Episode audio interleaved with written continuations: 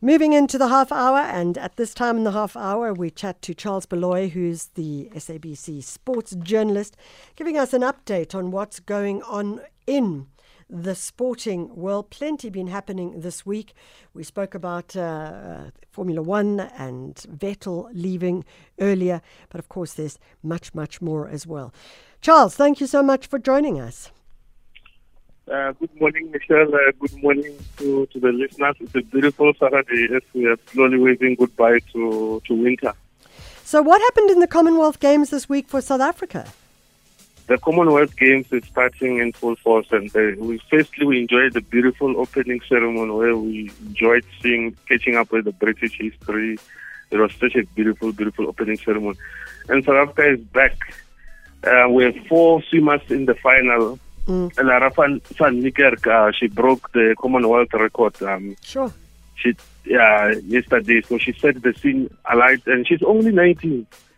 She's the future of South African swimming. She she managed to do uh, 29.880, and the record was 20.29.82.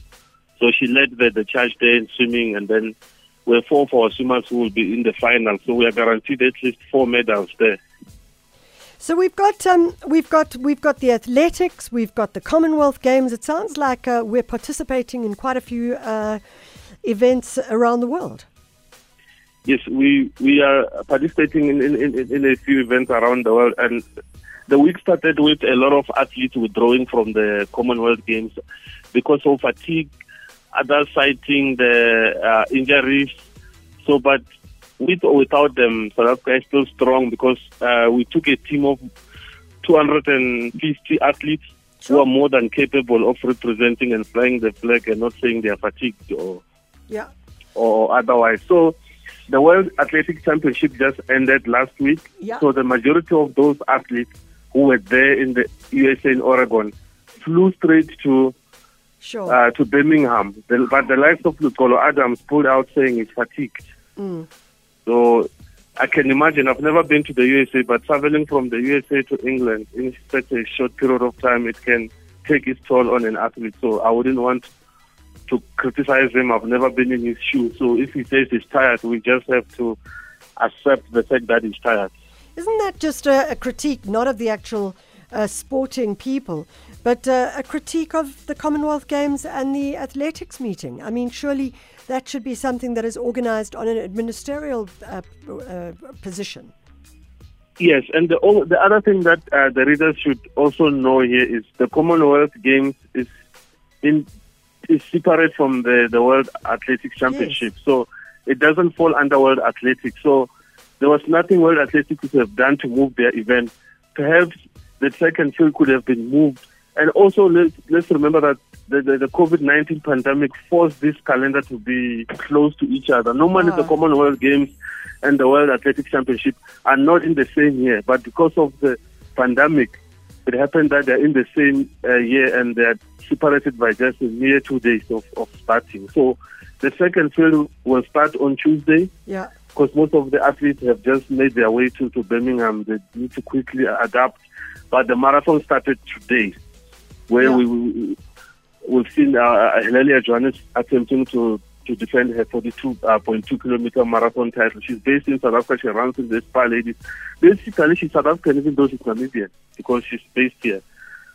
So, but uh, today we'll also see the netball, the Proteas. Remember, they are using the, the Commonwealth Games as a dress rehearsal for the World Cup in, in Cape Town in yeah. next year, 2023. So they will be starting their Commonwealth Games. They finished fifth in Australia four years ago. They'll be taking on the the Jamaicans tonight at seven. Okay. So okay, so the the Proteas, the netball Proteas, taking on Jamaica tonight at seven. Uh, Charles, what else can we look forward to this weekend in terms of sports? Most of the sporting codes are really this week because the EPL they are they are warming up for the last time. The PSL is coming back next week. The Spar Ladies is next week. So this weekend uh, is predominated by the the Commonwealth Games because we have about uh, 52 countries in Birmingham doing uh, more than 43 sporting codes. The, the cricket uh, T20 team, the the men and women are there. The, the rugby sevens, men and women are there. Athletics there. The cyclists are there. The boxers are there. Basically, uh, one third of the population is in Birmingham this weekend. Fantastic. Charles Baloyi, thanks so much for joining us. Charles is SABC sports journalist, uh, certainly following through and seeing what is going on.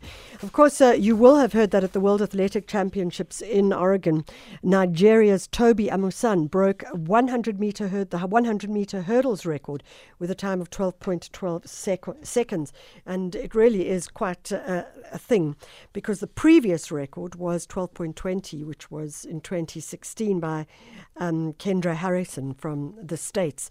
And uh, there is a quote of her just talking about how she felt after the win. Amusan is in green. Camacho Quinn second from the left. The Olympic champion's been left a little bit at the start by Armstrong. Amusan now beginning to come through. So too is Anderson. Tobi Amusan, look at the clock. I cannot believe it. The wind reading has.